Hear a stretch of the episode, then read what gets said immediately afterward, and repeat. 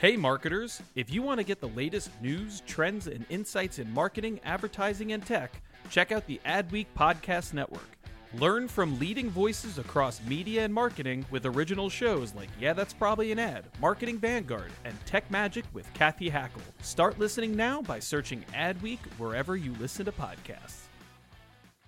My dad works in B2B marketing. He came by my school for career day and said he was a big ROAS man. Then he told everyone how much he loved calculating his return on ad spend.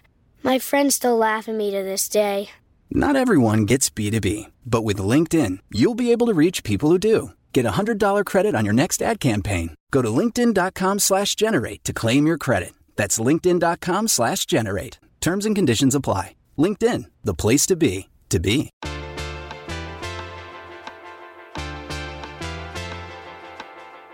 You're listening to Yeah, that's probably an ad. This is the Adweek podcast. It's a bonus episode of the Adweek podcast because it's been a it's been a newsy week. And here to talk about it with me is our agency's editor Doug Zanger and our agency's reporter Minda Smiley.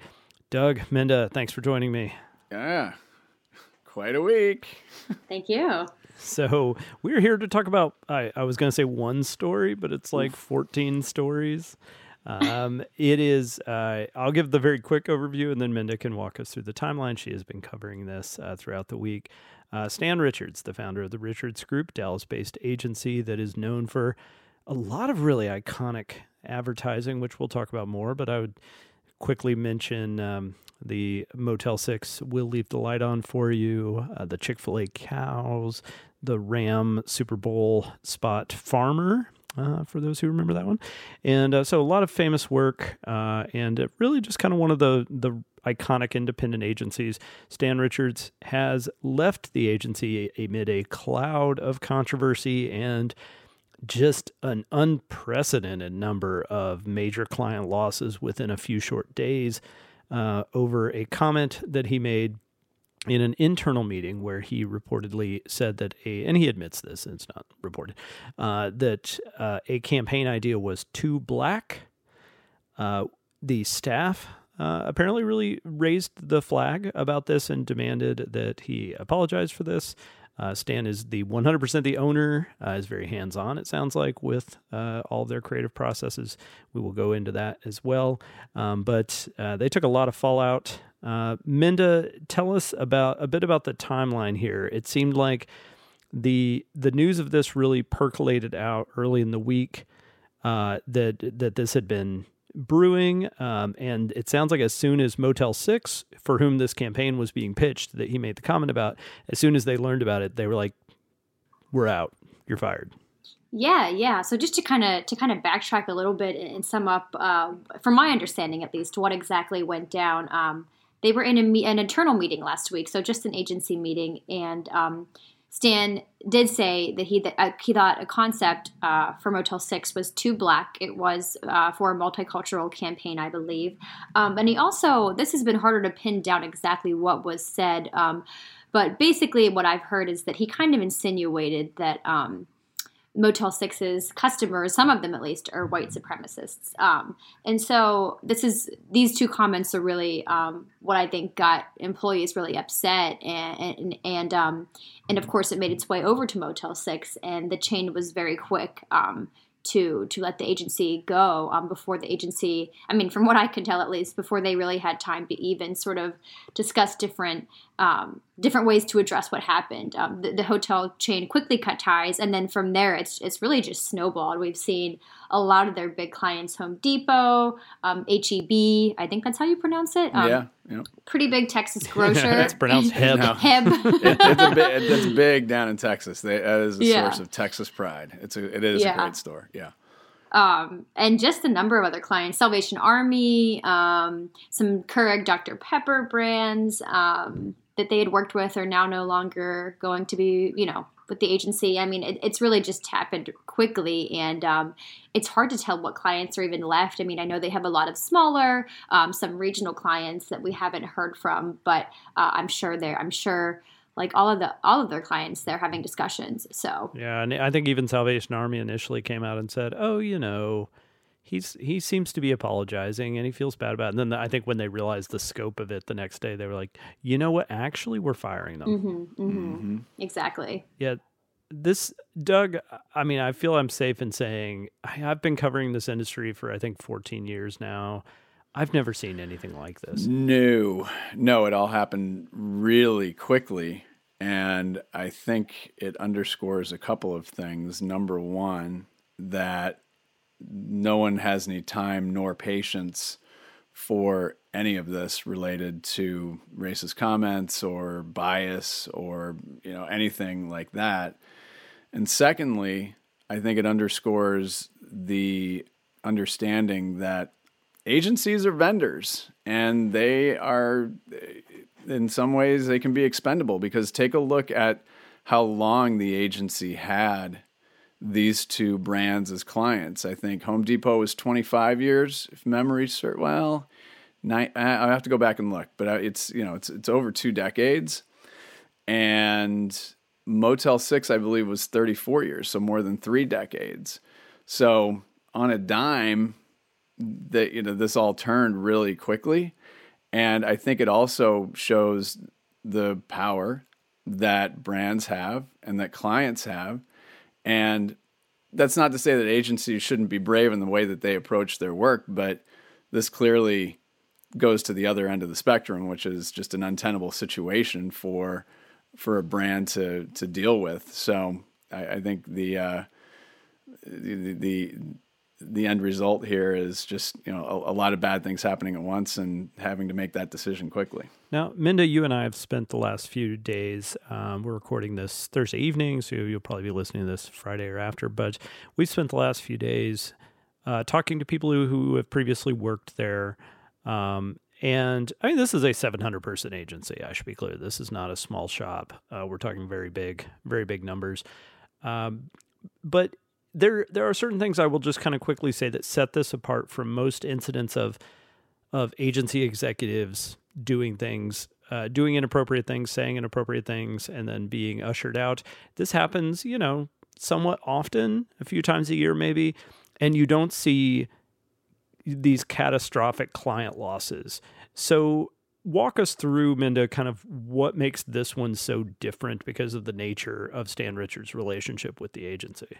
Yeah, and that's something I've been I've been trying to figure out. I mean, I think the natural question when these clients all started leaving was, you know, what's he going to do? And and usually, like you said, an agency is owned by a holding company, so the holding company will step in and figure out a plan, or or you know, another executive that you know maybe has stake in the agency, or there'll be some someone else will kind of like do something. And this this situation is interesting because, from my understanding, Stan owns 100% of the agency. Um, he's all. I mean, if you kind of look at our past coverage, one of his main talking points over the years has been his obsession with independence. He's never going to sell. Um, he's you know he's already set up plans for the future um, where he can ensure that the agency is never sold. I mean, so the buck really stops with him, and so. I, I've been trying to figure out like what do you do in a situation where um, the person that's causing all the problems is kind of the person in charge, I guess is the easiest way to say it. And clearly, as we learned today, he decided to step down on his own. Um,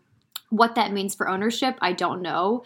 Um, if he'll just continue to own it, but kind of be really hands off. Um, so that's why this is really unique. I think usually when we see these exits, there's someone, there's a board or something involved, and this has just really been very different in that way. Yeah, you even think about something like Papa John's, right? Mm. You know, mm. of like uh, separating themselves from the founder. There's a board, there's a leadership structure that can do that. You know, in this case, he is the leadership structure. And so uh, I had several people ask me, you know, why are these clients dropping an agency, an entire agency costing hundreds of jobs over the comments made by one person? You know, why not demand that they do something about that one person? And I'm like, because he is the agency, is my best guess. You know, like, what are they going to do that eliminates their owner um, from the equation? Like, you can, again, going back to when this happens with other, um, like, we had a, a I would say a, a, somewhat similar incident. Uh, Doug, you can correct me if I'm wrong. I believe it was Deutsch LA, right? The screenshot mm-hmm. of the email. Uh, you know, so a few months back, I think it was June, uh, someone, an ex employee, posted a screenshot of an email that a creative chief had sent uh, at Deutsch LA that made some really racially insensitive comments about a about a commercial spot or about a voice actor, I believe, and um, it, and that creative chief was fired immediately. Um, and that's kind of typically how it goes because that creative chief does not own the entire agency, right? Um, now, the other thing we we should well, I guess before we talk about the culture of the Richards Group and what we've learned about it, um, let's talk a little bit about their legacy. You know, I mentioned these up front, but the Motel Six will lead a light on for you. Uh, famous, one of the most famous advertising taglines. I would put it just short of like "Got Milk." Uh, it was famously ad libbed uh, by uh, Tom Bodett, the actor. It might have even been Stan Richards or like a or one of his creative chiefs. Uh, heard Tom Bodett on the radio, like heard him on NPR, and he was just kind of this NPR commentator. And he asked him to come in because he just thought he had this everyman voice that would be good for Motel Six. Tom Bodett ad libs the line, "We'll leave the light on for you." Richards Group sees the potential in that and makes it, you know, this iconic uh, ad campaign line. Uh, and and then I live in the South. I live in Alabama, so I would also point to the Chick Fil A cows. Uh, I've had like people outside of the South tell me, "I've not. Uh, I don't know what that is. That's not a big deal." And I'm like, "Oh man, if you have driven at all in the South, anytime in the last 20 years or whatever, you've seen those cows. Like they are three dimensional." Uh, outdoor grammatically boards. incorrect. Uh, grammat- yeah, spelling, doing their best to spell about eating more chicken. Um, and there, it's it is the most beloved ad campaign among children. Like, okay, let me explain this because I don't think people will believe me. Do you know how? Do you know how when kids have a birthday party, and they they do like, is this is this is a thing right that they do like a chant when they when they do the happy birthday thing. D- D- Wait, Doug, you're wait, a parent. what? You know what I'm What? talking about. I don't know. What what what chant are you referring to, David? All right, all right. I'll try to explain this. And people We just, just sing up here in the north. I am not sure what. So, um, at the end of the happy birthday song here in the South, uh, and please, re- listeners, please email me at podcast at adweek.com to let me know if I, if you if you have heard of this or if I'm just crazy. But every time there's a birthday party, they sing that song and then they do like this chant and they say, I swear to God, they say rah rah, eat more chicken. Uh, and then something else, like they literally quote an advertising Yeah. line. I used to think this was just a few kids. I have now seen it at like three dozen birthday Yeah, parties. yeah, yeah. It is not a thing up here. Nope. Yeah, not not a, not a not a Pittsburgh thing for Nope. sure. has Not not a reached Portland thing. every corner. Anyway, my point being, these are culturally pervasive uh, campaigns, you know, and and I and I still think that Farmer. Uh, let's let's go back for just a second. Let's listen to uh, Farmer. I believe it was 2013. Holy cow, is it that old already? Um, this was uh, the uh, Super Bowl ad for Ram, uh, and let's let's give it a listen. God said, I need somebody strong enough to clear trees and heave bales, yet gentle enough to yean lambs and wean pigs and tend the pink-combed pullets who will stop his mower for an hour to splint the broken leg of a meadowlark. So God made a farmer. It had to be somebody who'd plow deep and straight and not cut corners. Somebody to seed, weed, feed, breed, and rake and disc and plow and plant and tie the fleece and strain the milk. Somebody who'd bale a family together with the soft, strong bonds of sharing.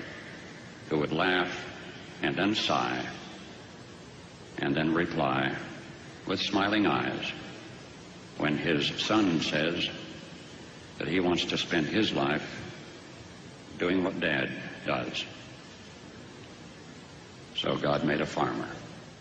So that was uh, Paul Harvey, uh, radio uh, legend uh, from a speech he had given and that was repurposed into a long form spot. Really lovely spot um, that I, I think was named by many to be the best Super Bowl ad of the year. Uh, all of which is to say, uh, I, I don't want it to sound like we're eulogizing Stan Richards. You know, he's not dead, but I, I it is just bizarre to me that this agency that is so well known for so much imploded so quickly and so comprehensively. Um, but Minda, I did want you to tell us, and and I've talked to some folks about this, but I think you've talked to more, just about what the culture is like there. It sounds like Stan Richards is, compared to most agencies, is very hands on, uh, and really kind of dictates the culture over there. Yeah, I mean, it seems like I don't even know if old school is the word for it, but he definitely, from what I've heard, he, he has a very maybe peculiar way of of running things. Um, people talk about um, how he's he's very obsessed with t- uh, time, arriving to work on time. You know, he he doesn't like people just coming in and out as they please.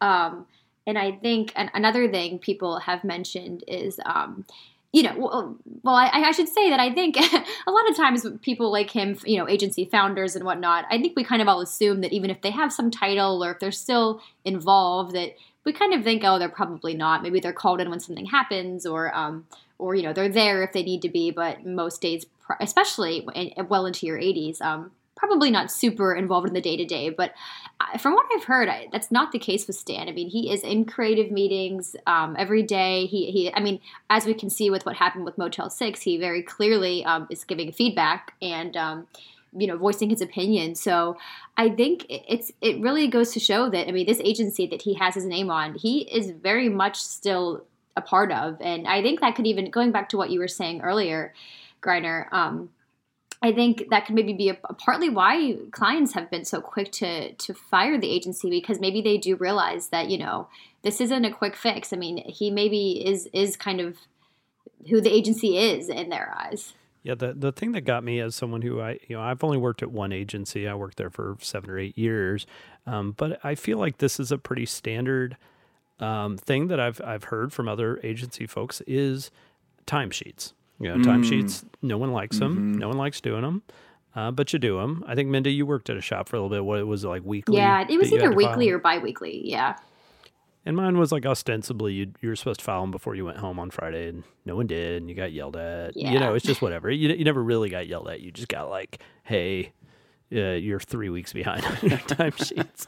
so, um, that's that's kind of the norm from what I've heard. Again, drop me an email if I'm wrong. If your agency also is a little more intense, because uh, what we've been told is that with Richards Group, you had to file your timesheets every day by noon for the day prior, um, and then if you did not, then for every late timesheet, you were docked. One person told me it was like seven dollars and something. You were docked off your bonus at the end of the year um, and and could be disciplined or even fired. And so the idea being that, um, like at the end of the year, you're basically uh, taking a little money away from yourself every time you file late, and uh, and, and, then at the end of the year, uh, uh Minda, I believe you heard this from people as well.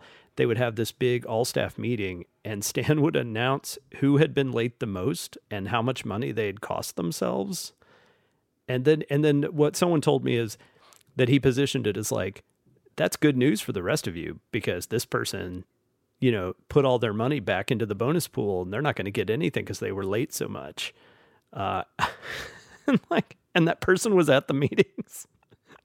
it's that's weird. Yeah, it's like, yeah, it's it's just bizarre. I've never I've never heard anything like that. I mean, Doug, Doug, does that? You've covered a lot of agencies. Am I wrong in thinking that that this stuff's I, am not saying it's like bad. I, well, let me quickly say that that the person, uh, one of the one of the people I talked to said they no longer work there, and they said sometimes I really miss it. Like I miss the organization structure. Like yeah, well, yeah, yeah, the trains ran the trains ran on time, and and they were like, you know, people consider it cult like, and I can see that, but you know, this person said like sometimes when you work at a place where they are really kind of sloppy about those things then everything's chaos. And so, so he, he, he, this person was saying like, yeah, sometimes I think back and I'm like, oh, you know, maybe they were onto something. No, I mean, it's, it's perfectly fine to have structure and there are varying degrees of rigidity. But yeah, from, from what I've heard as well, it just, it was to the nth degree. And what that does is, um, creates a culture of fear in a way. And, I don't know if you necessarily get the best work out of people when they're fearful. Um, so yeah, I mean, it's it's one thing to be loosey goosey, and it's perfectly okay to be hands off. But you know, structure is one thing, but that level of rigidity just seems a little bit over the top, especially for a uh, using air quotes here creative industry. Yeah, and I have to imagine like I wonder how working from home has, has gone this year for them. For an agency so used to structure and being on mm. time and clearly being in person, I mean, I don't know what their policy was or anything like that, but I can't imagine it went over well. I don't know. I mean, I guess we all know. I, I, say this as the person who organizes our morning meeting every day, but obviously, if you have a morning meeting that everyone has to check into, I guess then you would know. But yeah, I'd be curious uh, if if you work there, drop us a note. Again, it's podcast at adweek.com.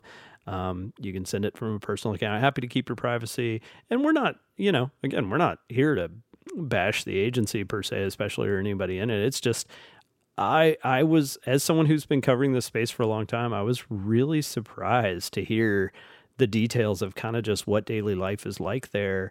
And I think every agent, not every agency, but a lot of agencies have that that kind of older figure, you know, that lion in winter who maybe either founded the agency during the the you know creative kind of renaissance era of advertising or or whatever. You know, it's like the founder of, of the agency I worked at was still there when I started. He passed away shortly after, um, but he was still there, and he looked very like old school. You know, kind of uh, David Ogilvy vibe. But but to your point at the beginning, Minda, like those folks are usually kind of figureheads. You know, and they're they may show up, they may like record a video for the annual town hall or something, right? Mm-hmm. like they're exactly. Not, they're not they're not sitting in creative reviews and and and and from what what I've heard, um, you know, it wasn't just like he was there to be uh, to to you know to keep up with something. Like like the agency I worked at, the CEO would sit in on certain meetings uh, just because he liked to hear what was going on. Mm-hmm. But he wouldn't he wouldn't like say that's a bad idea. Don't do that. And it sounds like from what we've heard. Uh, that Stan would, you know, that he would really oh, sure. consider mm-hmm. himself kind of like the gatekeeper of what creative should go to the client. Um, so yeah, yeah, I, I totally agree. I, I, I was, you know, I, I don't know. I haven't covered the Richards Group that much. I, I have never met him. I don't know a ton about the agency. I mean, this week I do, but before this, um, but um, yeah, I kind of just assumed, I guess, that you know he was probably involved, and he does interviews here and there. I, I figured he was somewhat active, but I, I never imagined he was this hands on. Yeah. Yeah, it's a bit like when you see Lee Clow pop up or Dan Wieden make a video appearance or something. You know, you're like, yeah, oh, it's good to know that guy's still doing mm-hmm. stuff. You yeah, know, he's still he's still involved. Um, but uh, wow, so I will just uh, I will just for the for more I will steer people to adweek.com. Check out Minda's coverage. Um, I did a piece about uh, kind of how diversity advocates within the industry uh, have responded. Uh, this was when the story had really just come out. Uh, but there were some really interesting perspectives there about the fact that this was kind of a bottom up uh, controversy. You know, this was not uh, the media got a hold of a statement or something. You know, this was the staff really kind of leading a, a borderline insurrection against, you know, what they felt was their founder's inappropriate comment. And uh, that to me is really telling of where we are in this moment. It, it's kind of reminiscent of Me Too and certain aspects of the last few years we've really seen this empowerment of kind of the not to say the rank and file, but you know what I mean, that like that people no longer just kind of quietly tolerate whether it's casual racism or casual, you know, or workplace sexism.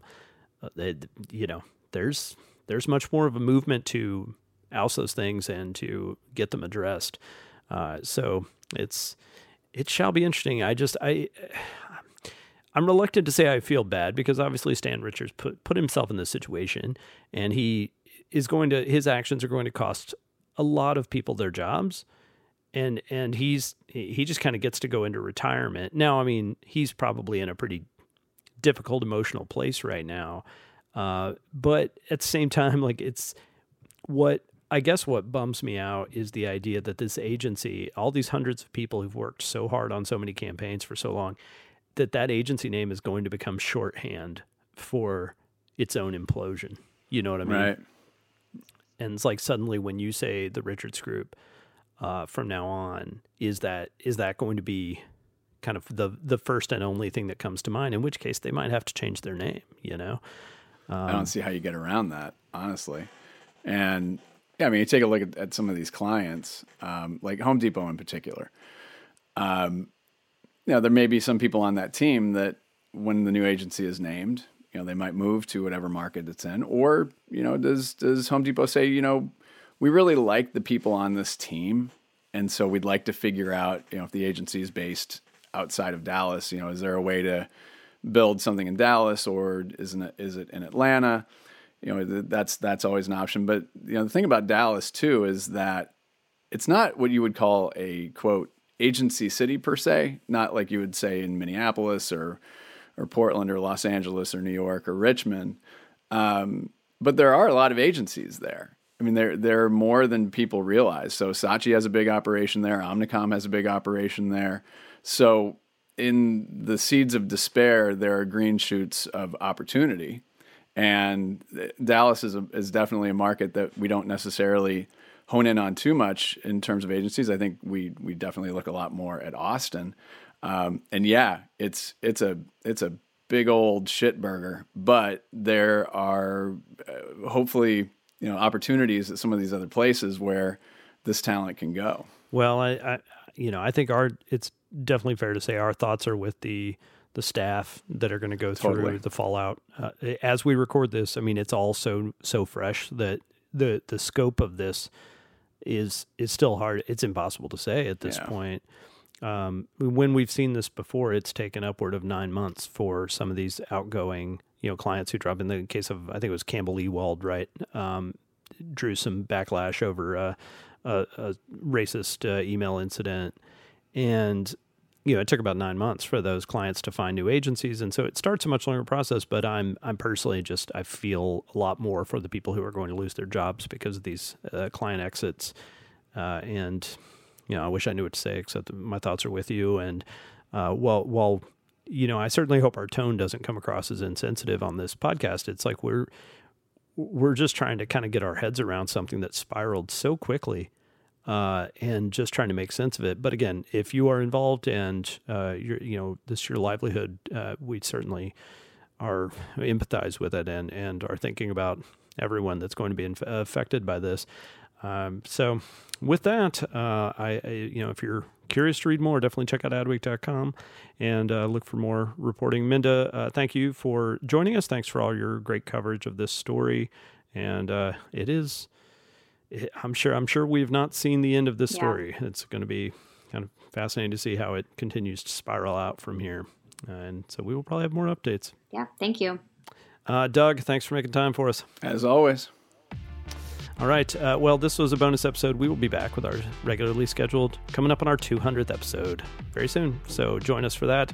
Uh, I'm David Griner with Adweek, and we will be back shortly.